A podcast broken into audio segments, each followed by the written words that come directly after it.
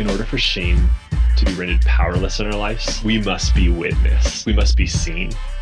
Your gifting is going to seem like things that are just very obvious. They're going to seem like, well, everybody can be this welcoming. Everybody can see that moment where I just saw. We're going to feel like anybody could do it. And that's what makes it your gifting. Watch how people avoid the face of somebody in need or asking who makes you uncomfortable.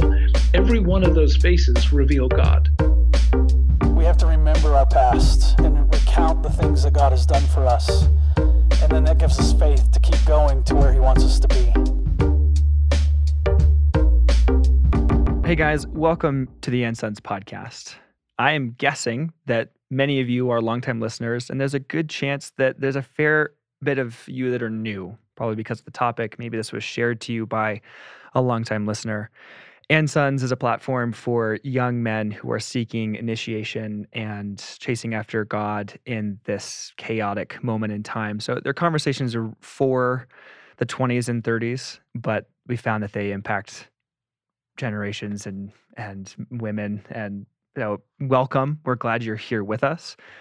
Today's conversation is with Dr. Dan Allender, who, for our longtime listeners, will not be a unfamiliar voice, but for those of you who are new, Dan is a brilliant mind out in Washington who has worked extensively in trauma and therapy and counseling for decades now. And we got to pick his brain a little bit by sharing some of our story on depression and suicide and uh, have this feel like a bit of live fire. So, welcome. I'm Sam. And I'm Blaine. And I'm Dan. And I am so grateful to be with two dear friends. Well, Dan, it's always a joy to be with you and always a little bit of uh, playing Minesweeper, I think, until we, we click on, on the mine and blow ourselves up and end up somewhere that you can uh, take us that we wouldn't have gone ourselves. So I'm excited for this well, conversation and also a little bit nervous. Let, us just say again, uh, with both of your minds and hearts, uh, the terrain is always complex, but bears a beauty that really does take your breath away. Well, thank you. I don't know if we'll keep that or not, but I, I do like uh, the the embrace verbally as we as we begin. So when I think of depression and my journey, I find myself really wanting to jump into my mid teens. I think around 15 or 16, I began to really feel things strongly. And it felt like too strongly.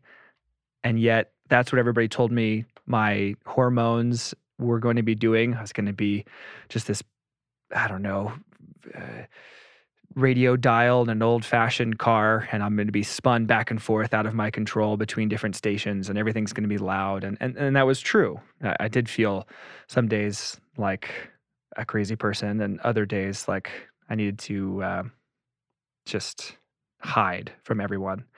But what really, what really begins my story is I remember um, distinctly going into coffee shops because that was all I really could afford as a high schooler and buying a cup of coffee and I would I would see what I thought was the pain in the eyes of the person that was taking my order and it would almost overwhelm me.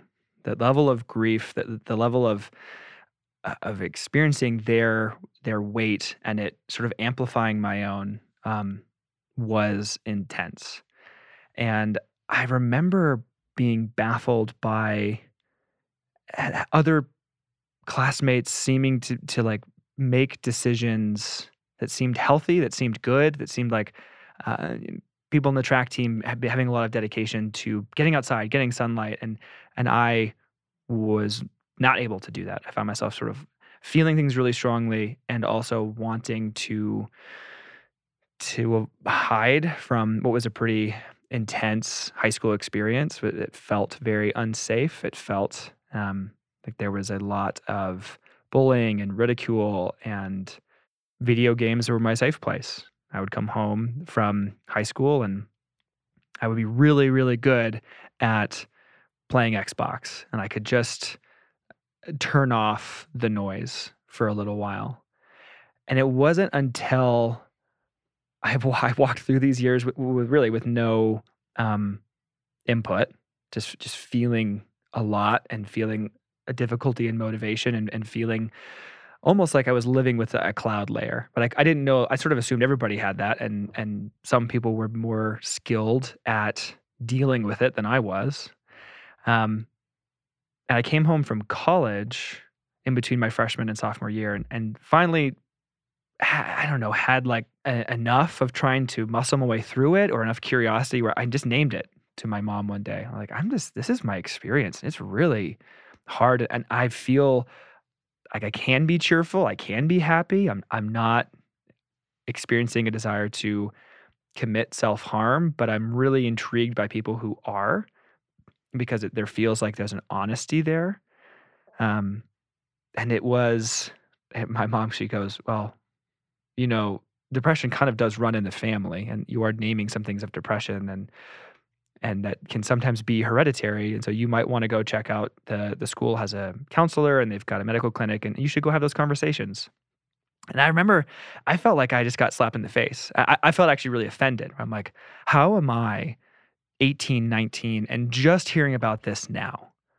You have done me some great disservice where I have been trying to wrestle through this and it was dismissed as teenage hormones and puberty. And instead, there's this whole other category that I have been wrestling with, and, and nobody told me that it was a chess piece on the board. I, have been losing a game because I didn't know that that was a queen and it was even here and it, it can do what? All I have are pawns and they're getting taken out by this thing. And I remember defending myself to people in college who they would be mocking. It wasn't even myself. It was uh, mocking people who were experiencing depression or mocking people who were committing self harm and that they were really seeking attention. And though I wasn't doing those things, I, I remember pushing really strongly in defense of those people, going, "No, I think they're being honest. I think I think you don't get to just dismiss what they're trying to show and do um, because it makes you uncomfortable because you don't understand it. I actually am deeply acquainted with this, and I don't know why yet. So I'll pause there as I am on. I've I've walked through some of my high school. That's where my story kind of begins with this this chaos, um, and eventually I'll, I'll pick it up in my 20s here in a minute. But Dan, want to give you the opportunity to respond to my experience in those early years. Yeah. And uh, again, it's an obvious beginning, but just to say thank you. Uh, you've already put a lot of words to realities that are both very common for most people, but also has a uniqueness. And if I can just start with when when were you aware of having both an allure and intrigue, but also a defense of the underdog? Early, really early. I mean, yeah, those those preteen years probably. It, it felt like that's that's when I was on their side. I was their advocate, and I I instinctually knew something of of their experience without yeah. having lived it. And, and and again, I know we're in a podcast, but what what do you think prompted that alignment with underdogs?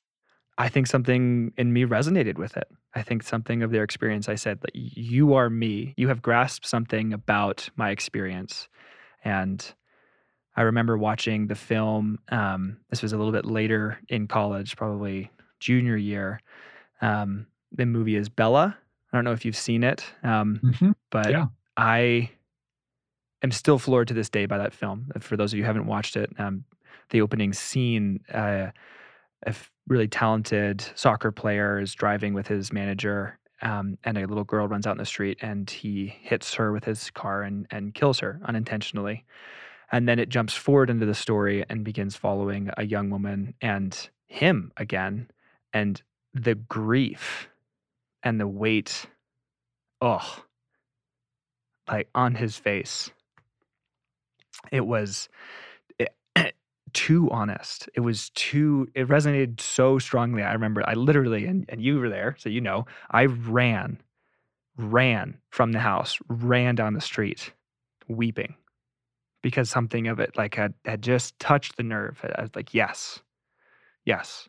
Yeah. Well, again, this will sound a little academic, but the capacity for grief is so tied to our capacity to empathetically enter the world of another. And in some ways, uh, uh, the human heart is meant to bear despair. And I, I don't think that gets talked a lot about. So, y- your sense is that much of your story and your family's story couldn't be told in a context for you to be able to own what your body was suffering because it it to some degree got dismissed as mere adolescent uh, bipolarity the up and down and the up and down. But you've always had a scent for mm, facades for in one sense, the interplay between the false presence and injustice. Is that a fair way of putting it? Mm. Yeah, I, I would say so. And can I ask a question before you continue on? You just said that the human heart is meant in some way to bear despair. What the heck do you mean? Well, I don't know about you, but I'm not in Eden and I'm meant to be. And I'm meant to be as he is. I will one day see him and be as he is. So even joy, uh, this is just hard to bear, but even joy opens our heart to a new level of despair.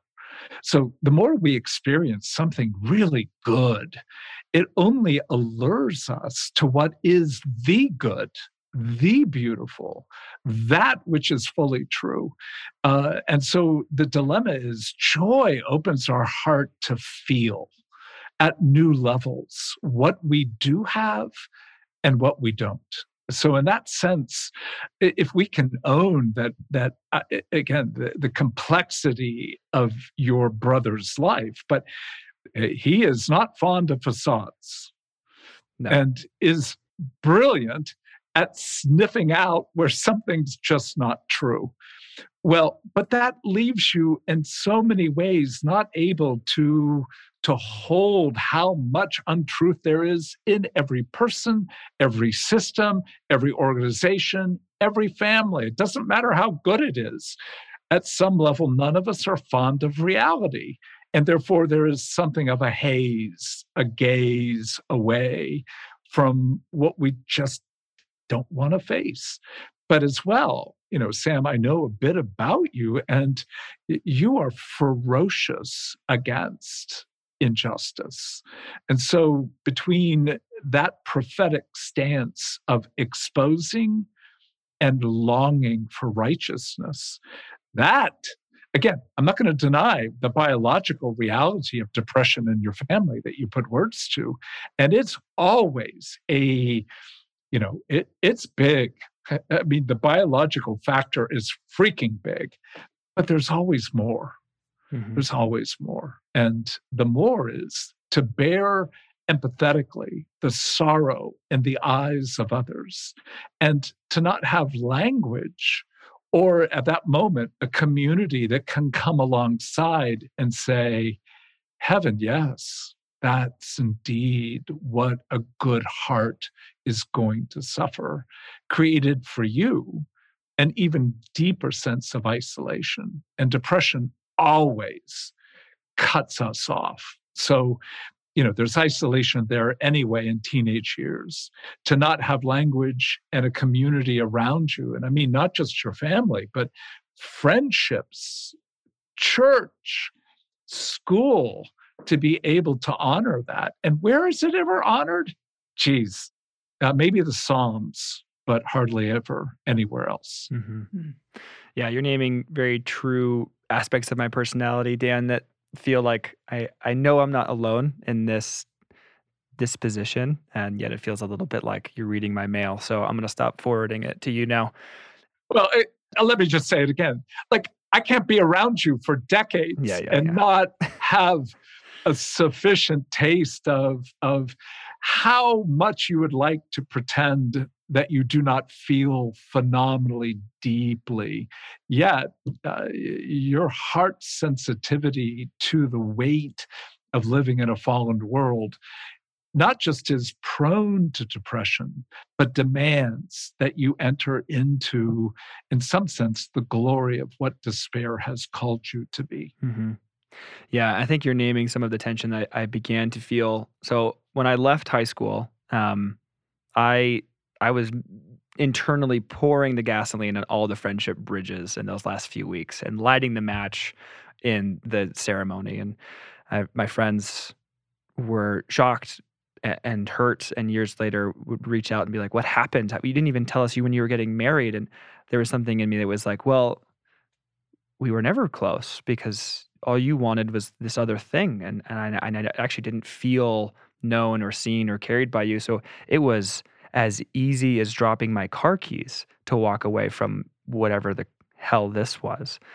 And I remember somebody finally cluing me in. Um, there was a couple of guys in college who like I just couldn't stand, and they were boisterous. They were super funny. They were well liked, and I I just I always assumed it was like my cat like personality. They didn't like the big golden retriever type personality folks this guy walks by our table, he does his routine and he goes on. And, and somebody just offhandedly commented, Man, he's carrying a lot. And it really is it's the it's the people who are the the funniest and the loudest, they're often the most sad. And something in like I hadn't hadn't had that thought yet. I'm like, oh, oh, this is why I have such a hard time with you because you're not being honest. You aren't actually you you've left me and people like me behind and you found a different tool that is working or you think is working for you. And that's what's driving me so absolutely crazy about your personality is that I think you're feeling some similar things, but you're handling it in such a foreign way that I'm not able to, that I can't even be in the same room as you. And so I, the, these stories are coming back as you, Dan was what you're naming of that. I need some honesty. And as I, so back into my story of college in those years, um, I reached out to the college counselor and, and medical department because of my mom's suggestion and was kind of just given the uh, the oversimplification of the complexity of depression. There's no um, part of the mind we can go scan. There's not the depression gland in your throat that we can be like, oh, yeah, that's overactive. And we're going to give you this and it's going to do this. It's all sort of let's throw these chemicals at you and see if you respond well. And since it runs in your family, there's a good likelihood. So here you go, and here's your counselor because we really recommend um, accompanying and pairing these things together. And my experience of depression went like through the roof because I got I, I, felt more isolated. My therapist I saw one time was horrible and massively dismissed me. Um, in this case, because of he had knew my father and was like, "Oh yeah, boot camps they're awesome, and seems like you're really well equipped to handle this." And I was like, "Oh, okay, well, I'm not going to talk to you again."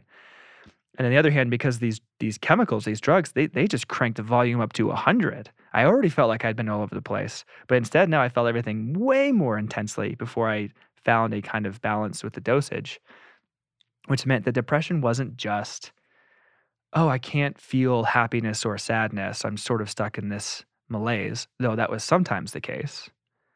In other cases, I felt fragile. I felt like I could just be kicked up to that bipolar thing that you were naming of I'm I'm experiencing massive joy and freneticism and like let's go on a bike ride in the fog and we're gonna bike down to the beach in the middle of the night and no let's not bring a light if we get hit by a car that actually doesn't sound too bad so like let's go and then the next day feeling so low from someone else's story able to enter it so deeply that actually people became for a long time. People were um, dangerous because of what they could pull me into. Because if I would sit with them and hear their legitimate pains and griefs, they'd pull me under and be like, me trying to save a drowning person and I don't know how to swim that well. Like we're both going down. So it's actually much safer for me, though I'm sorry to leave you on your own. I I'm not going to go there. I can't. And I'm going to go there with a select few. I'm going to make my world really small. And that's been my story ever since. Like I I go really really deep with a few and that gets sort of chalked up as a personality type, but it, it is also strongly connected to this deep feeling don't drown me um, survival that I've learned.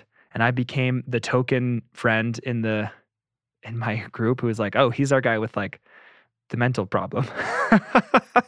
like the college did like a mental ment- mental health awareness group, and like everybody would like pivot on the bleachers and like look at me, and I'm like, "Yeah, I know. You guys all know that I'm on like happy I'm pills." poster boy. Right. And Yeah. I'm still not getting to class. I'm still not knocking this out of the park. And when I f- finally felt like some balance, there was a part of me that was like, Are you kidding? The rest of you haven't been living under a fog this whole time. You've been cheating. This is not okay. How, that's, and I, I felt like I wanted to go back and like hold high school Sam and say, like, "Eh, they are cheating a little bit. And it, it is an extra hurdle for you to to say yes to things and to get out the door and that's okay you're gonna you're gonna find some answers but college for me then became like oh i i full on embraced the identity for a season. Like it was if i was the token guy with the mental problems i was like yeah great. I'm the man i'm i'm the guy with depression. I am depressed. And i would much rather go smoke cigarettes on the beach.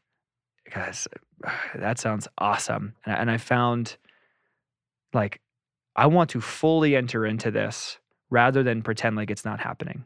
And so it would be a hard evening. I, I became the guy who, rather than sit in my room and, and watch something else on my laptop, it'd be like, grab a friend that I trust, you know, one of the two of them, and we're going down to the beach and we're smoking and we're going to talk about this because this is this way maybe my emotions will be like this cigarette maybe i can like burn them they'll be hot they'll be bright and it'll be short and it won't be this slow thing in the back of my mind and i like developed quite the reputation around that for a few years and, and it took a while before i began to separate my identity from my diagnosis that that that was a later revelation that happened late in my 20s that i was beginning to able to to go oh this is a this is a battle, not a verdict.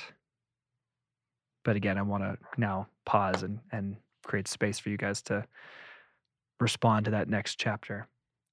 Well, in part, exposure without grief almost inevitably moves towards some form of cynicism. And as good as you were at cynicism, the dilemma is it's at war with this very tender part of you that feels on behalf of others. You know, uh, so in some sense, if I can put it bluntly, your sincerity eventually eclipsed your capacity for cynicism. And that is so sweet. And the agony of the birthing, uh, of, of, of, of coming to a point of going, cynicism is just cheap despair. Uh, it, it's, it, it, it, bears no, it, does, it bears no courage, uh, honor, or risk. Uh, but as a default structure, man, it makes sense to me given the world. Um, but the reality is your your regard for truth, to be true to, and true for, which is uh, two different prepositions. True to, but true for others.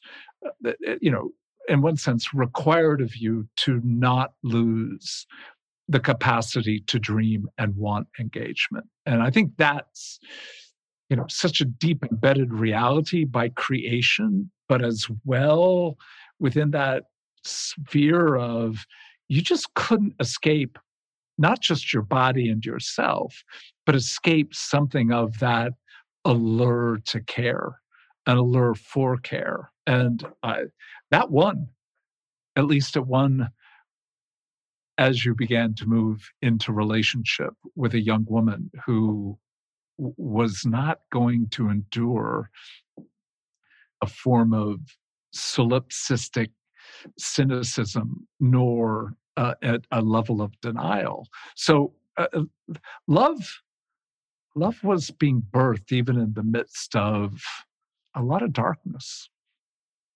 Yeah. Mhm.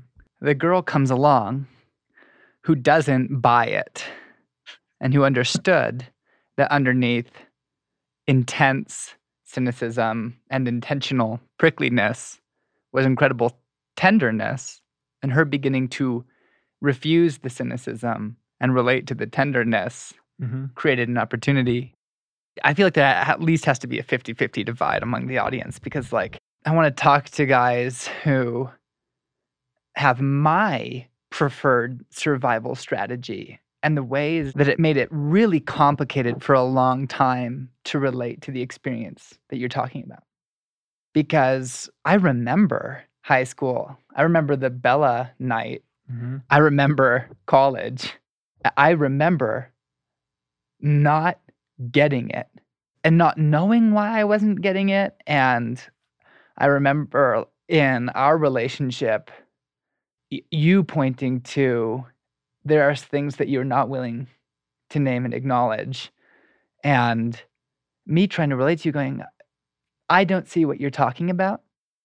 And even as I hear these stories again, I'm like, oh, well, it makes sense now with we've shared maybe in other places, but that over time, my response to stress needs there to be very hard black and whites in reality, Hmm. needs there to be solutions, needs there to be a right thing to do.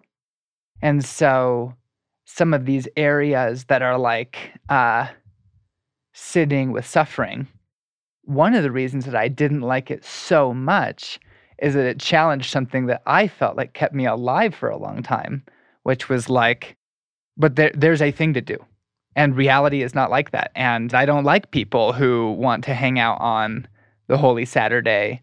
And some of those people, I think that I stand by my response being legitimate, being, uh, you are refusing to embrace the humility that's necessary Mm. to pass into resurrection. But that's not the majority of the people that I interact, interacted with. And one of the things that's interesting as this conversation keeps going is that all of my intimate experiences with suicide are people who have my bent.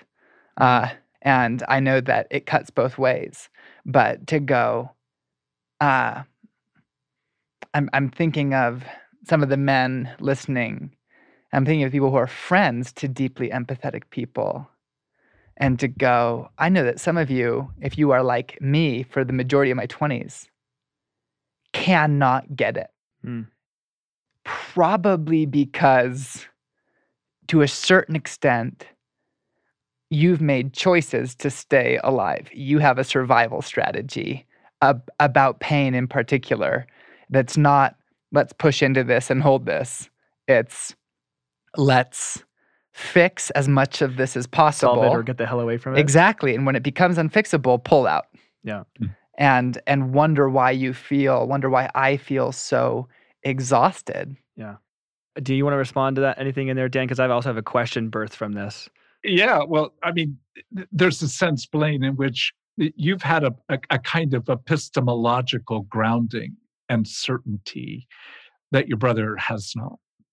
And yet, what I would say is you also have a fluidity that belies the black and whiteness, meaning you can jump off of very tall structures and you can land and land in a way that a lot of people would literally be with broken bones. So, you know, you're owning a more black and white, but what I'd also say is that it's more like you have the ability to ground yourself over uh, vast expanses. And in that, you know, what do you do with the fact that in some ways you're more bipolar than your brother?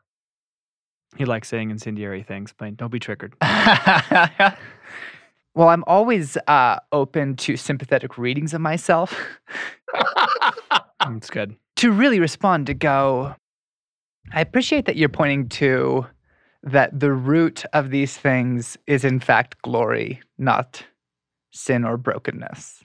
And so that I would say, yes, the precise phrase epistemological grounding, you know, being a hardcore critical realist who loves the brute facticity of reality is like Uh, to yes. use Heidegger, it is meant to be a positive thing. Now, one of the ways it gets mixed up is when there are not holding places Mhm. for suffering that does not have answers yet.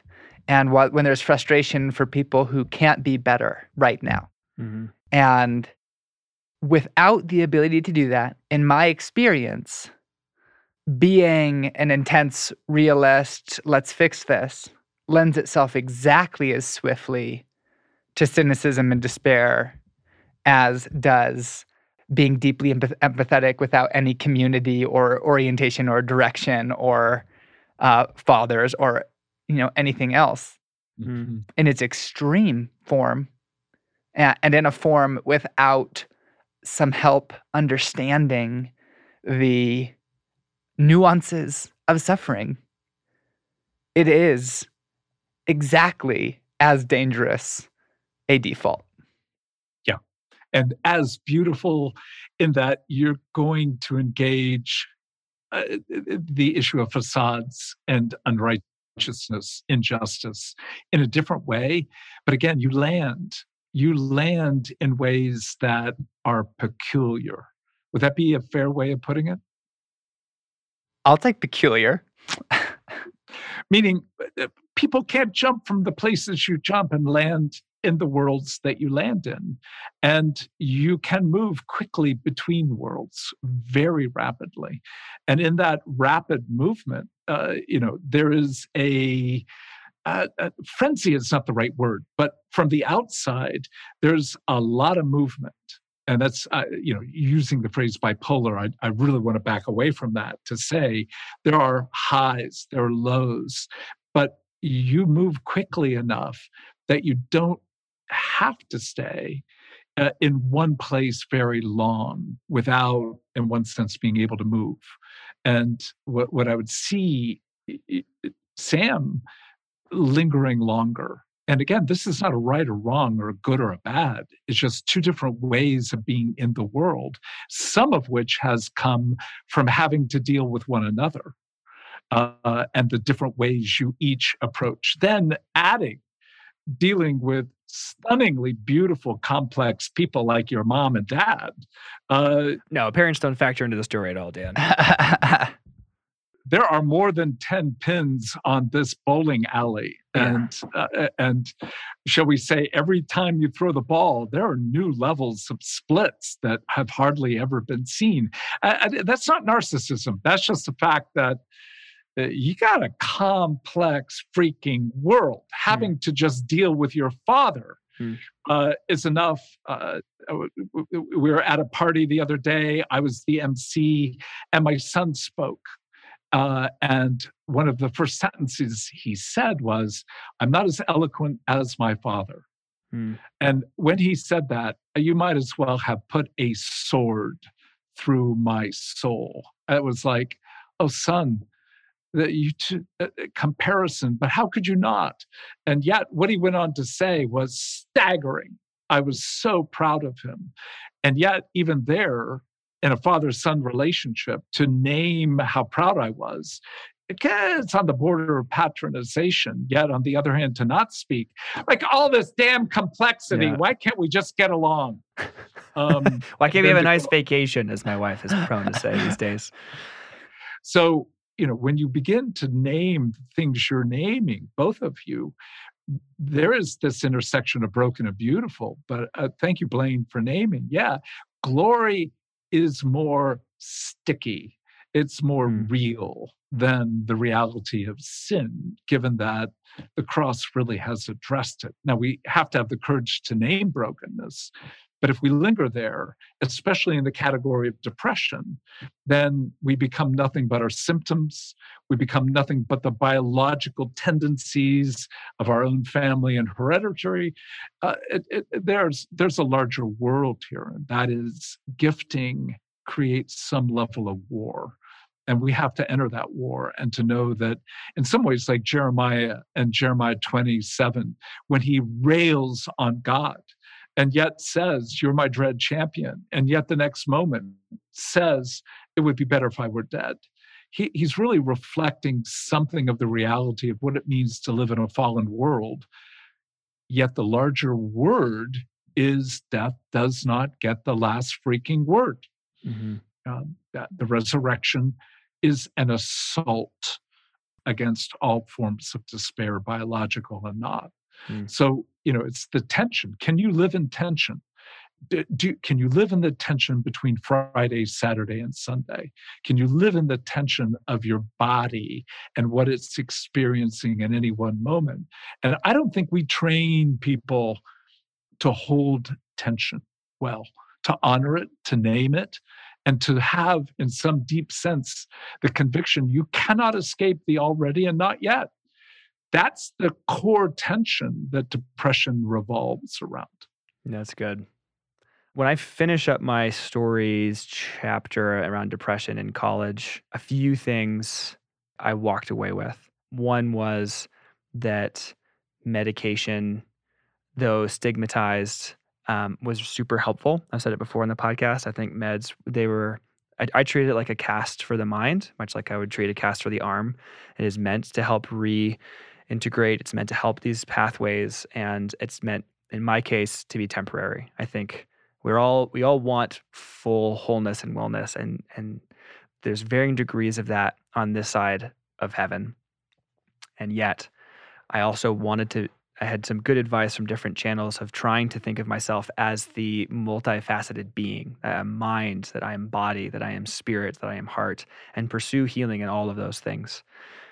So as I began tapering out from this identity of being the mentally handicapped friend, for being the depressed person, um, to being someone who battles it, I began to rigorously try and maintain my own internal emotions. And I actually had a chapter there where I just set the governors on myself because I didn't I didn't trust myself. I wouldn't experience extreme joy because I was afraid of that becoming this this cycle that would then pull me down to extreme pain and sorrow. And so I, I rather than feeling things 100 positive and 100 negative, I think I was between 5 and 5, which is a pretty horrible place to try and live and wasn't wasn't sustainable. That was more of that like malaise type depression. So it was like, hey, I'm off meds and I'm I'm saving myself from feeling really bad by not feeling okay. This isn't what I was wanting. And these days I have I have a posture uh, towards depression of I I do things for my health and my sanity in lieu of taking meds these days. Like I need physical exercise. I need sunlight. Food is medicine. And being able to experience extreme joys and extreme sorrow, I didn't cry for like 10 years. And that wasn't a success. That's not where I want to end up. That, that wasn't a victory. That was a limitation. And when that dam got broken down, the tears had built up and they came on and were needed desperately. I, I entered a season of, of a lot of grieving and a lot of loss. I mean, I was just a few years away from having a miscarriage by the time I had broken that dam. And so I, I, I've entered a season where I need access to those things. And the lessons I have learned for people that are either side by side with me in this season and they're walking through depression, um, or they're they're younger, a handful of them, and then we can respond and pivot. Um, depression is extremely isolating, and is actually marriage was a way out for me in, in terms of that relationship but i know many marriages where it's it's a really it's the problem it's the pain point it's the it's it's isolating within the marriage and and that uh that that is a weight and a battle that I am grateful I don't have to fight and want to partner with those who do. Um, but I've also walked away with this. Um, I don't know when I can take it seriously. I don't know when I can look at someone and go, "Are you truly depressed, or are you just wallowing?" I, I don't. I don't know that I figured out the tool for that. But what I have figured out is um, not taking it seriously doesn't work, and I've had some friends who would use the the suicide or self harm card as a as an attention getting technique, but um, we never and I never felt like you could just play that off and just assume that that's, what that was because there's there's going to be the moment where it, it wasn't just attention seeking and that will haunt you forever. And so there was been some some interaction since then with friends or with um, friends of friends where if it's hey i'm thinking about these things i'm thinking about an attempt on my life um 100% seriously is the way that i have to take that like if you're in that space you, if i'm the person for that person um, which i'm not always but in the few times where i have been um, i've gotten the privilege of saying doesn't matter what time it is like you call me. Doesn't matter where you are you call me. Like i that's that's that's the rare place. I don't want to come in and try and play that role for everyone but there's been a couple of close friendships where that has been the case and uh, even that alone like that that offer to combat the isolation was something that a couple of folks have reflected back going like that helped that helped begin breaking down the walls of just how isolated i felt that you wanted to take my weight seriously yeah, I, I, your words are so important to hear. Uh, I lost a very dear friend a couple years ago to suicide. And six weeks before he shot himself, we had a hard, long, and I thought profitable conversation. And one of the last things that I said was, you know, you son of a bitch, you kill yourself and don't call me uh, I'll kill you. And we laughed, but it's exactly what he did. He refused to call. So when I think of suicide, it's despair plus shame and with in some sense a vengeance to make someone pay because every suicide leaves a debris in hearts that can never be resolved um, Bill's death, I will never get over. I mean, even as I talk, I'm I'm not working too hard, but I could put my head down on the table and just weep. But I'm also so angry. I mean, I believe he's in eternity. Believe he knows something of the glory and love of God. But I hope when I get to see him that uh, I'm able to just cold cock him and take that take him down because he has just brought heartache. Yet he was severely depressed. And with a good therapist and doing good biological work. But if you can hold those words, despair and shame are killers. But when you have someone that you want to make pay to some degree for the suffering you've endured, that final factor generally is there for most people who take their lives or attempt to take their lives. And all three have to be addressed the issue of despair, depression, the issue of shame, but also the fury against a particular person or systems or just ultimately God. Um, those factors uh, will free the heart to not be drawn to doing harm to oneself. Super good. And I'm sorry. Mm, thank you.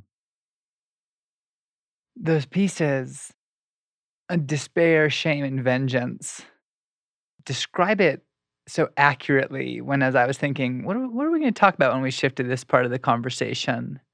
This sounds stupid, but it is such a complex thing where I think of the suicides with which I've been directly acquainted and they're so different.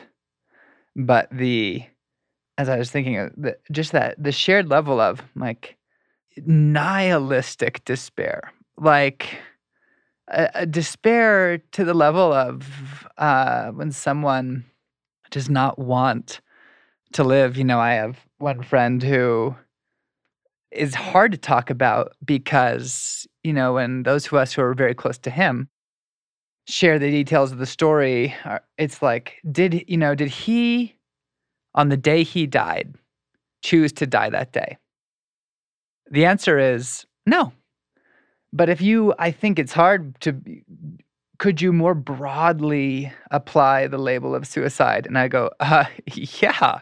Um, but the the suicide started years earlier with a level of resignation, a level of uh, fury, uh, and then just kind of building into a level of um, recklessness. It was like there is a lack of care, um, and it was new to me to put words to these things. But you know, I was last year and as an accounting intensive, I was 10 minutes in when one of the therapists went, Let me ask you a question. Uh, do you think of dying? And I said, Yes, often. And he said, Yeah, that would be my concern with what you're describing. And then he began to lay some of these things out. And uh, it, it was an eye opener for me because uh, what he was identifying in me was futility. I want so desperately, you know, I want love, I want security. I want there to be a way to win those things. And when I feel like I can nail it and be hated and not get anything, not get any any of the fruit that I would like in my life, when I feel like I can fail, and the story goes pretty much the same way. Uh, over time, a kind of resentment begins to build. Yes. And I remember the the time with God that I was out, I was mourning the death of my friend, but I could really tell that it was the warning to me mm-hmm. that it was so similar. The survival strategy was so similar the defaults were so similar but he was just you know he had 10 more betrayals he had 10 more communities that melted down uh, he had 10 more experiences with his family where his family just took a went through a hard season and nothing he did worked. And uh, he, he was further down into the same futility into the same why doesn't anything work? But without one of the key things, you know, in, in this story in particular, was um, never any ability to talk about the rage, never any ability to talk about the level of the despair. And I think that his two close friends, myself and one other person, as we were swapping notes after he died, were, were just both like venting that, like, did, did he ever for more than a minute let down the walls with you? And did you ever just see how angry he was? And it was like, uh, no. And part of my rage at him is the level of, in your story, uh, some of us were right here. And it reminds your story with your friend Dan, or it's like, uh, this sense of I'm standing right in front of you. Oh, I don't know what what the choices are that you've missed. I don't know what the choice is so hard.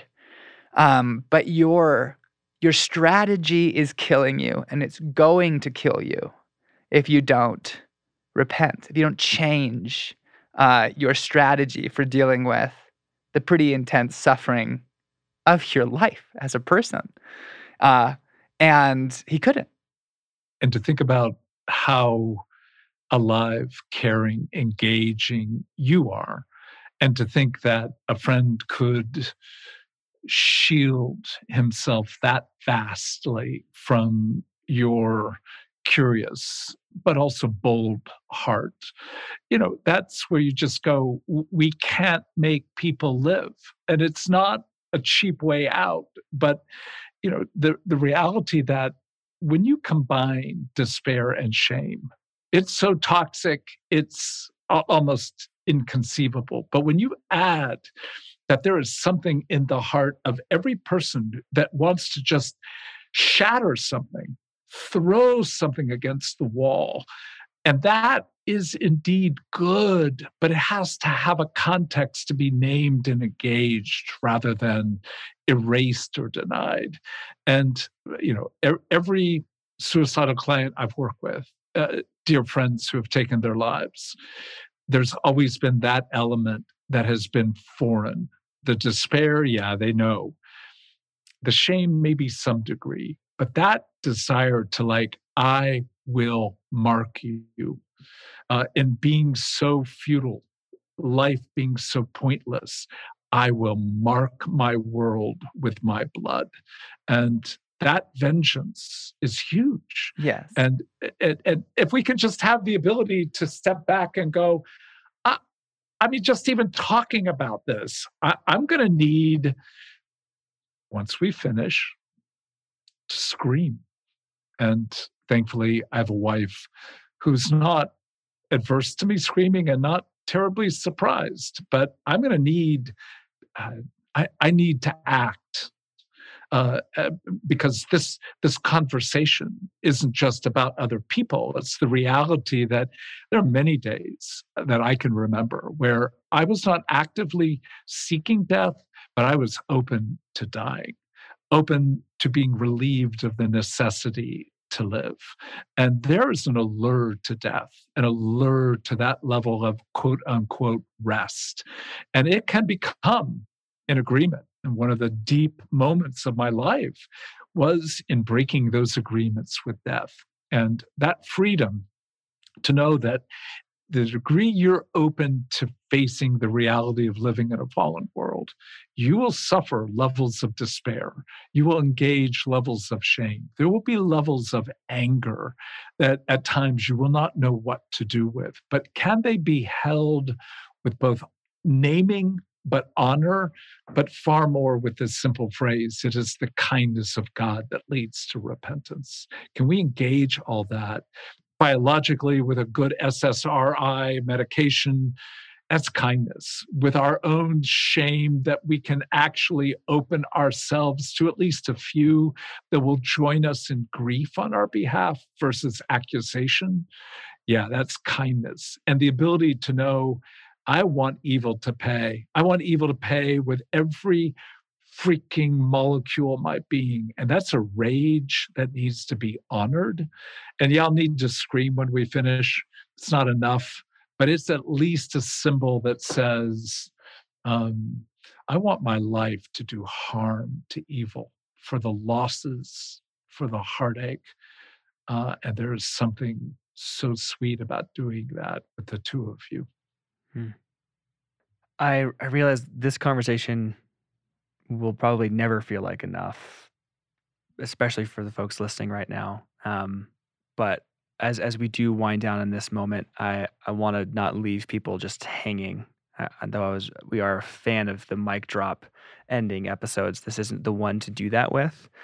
Um, if you're someone who is walking through depression or is married to or dating someone walking through depression and has resonated with what's been shared here, you've been able to drop yourself in and said, Yes, that's me. I, I hope that's the case. And I hope that there's been a window opened. Um, if you are someone who knows someone that is thinking of taking their own life, or you are that person who is wrestling with it, um, Dan, what would you recommend for either of these um, folks? Well, for the depressions I've been through, I would not have made it without Prozac. So I would say, first and foremost, see your family physician or a good psychiatrist. Uh, and the way you put it, Sam, is so important. This isn't like taking an aspirin that generally works for most people our bodies are so different. And therefore, usually the first dosage or the first medication or the combination of medications, it is not a fine science. It has to be done through experimentation, uh, a movement, try this, try that, but eventually there'll be stabilization. So y- you need grounding, and medication provides a deep grounding. Second, uh, you've got to enter into what, in some sense, beyond the body is evoking, provoking a sense of this despair or shame or fury. And that means your story. You, you need a good story engager, a good therapist, a good friend, a good pastor. You need somebody who can enter the war, not just of the current depression, but in many ways, what preceded it is part of it and beyond it that you need to be able to name. And you need someone who's not only thoughtful, bold, but deeply kind. So that those two factors opened the door eventually to the engagement with the reality that there is no one who wants to make more opportunistic use of your body and despair than the prince of darkness. So we need to be aware that we are called in that progression, our body, our story, we've got to engage the warfare that evil intends to bring through and do to despair and depression. But start with a good antidepressant uh, and understand a little bit more about the body and the brain, neurotransmitters, serotonin depletion. This isn't your failure. This is your body needing, as you put it well, Sam, a cast in order to restore what's broken. Hmm. Yeah, super good. Um, one other piece that I would add to this if you're someone who is afraid for someone you care about on their behalf, the war here is against isolation for that person. And you asking these questions, asking if they're considering hurting themselves, asking if they've considered killing themselves, asking if they're wrestling with depression, that isn't going to suggest anything to them. That is only going to break down the barriers of isolation and allow for them to feel seen. The risk the other direction is confirming the isolation. That person is never asked that question. So don't let fear that if the person says yes, that somehow yeah. you are at fault for suggesting it. That's that is just not going to be the case. I hope you have the courage to ask. Dan, thank you very much for this conversation today. Always a joy to be with you, even and perhaps especially as we plumb some of the the harder conversations. Yeah, just as long as eventually the two of you will operate therapeutically to engage my life. I, that's the that's the that's the uh, other side of the coin. Yeah, perfect. Feel super equipped to do that, and just by being a witness to you, because you're wonderful. I'll tie on your droppers. hey, it's getting harder. The sight issue is getting much harder. So that that would be a sweet.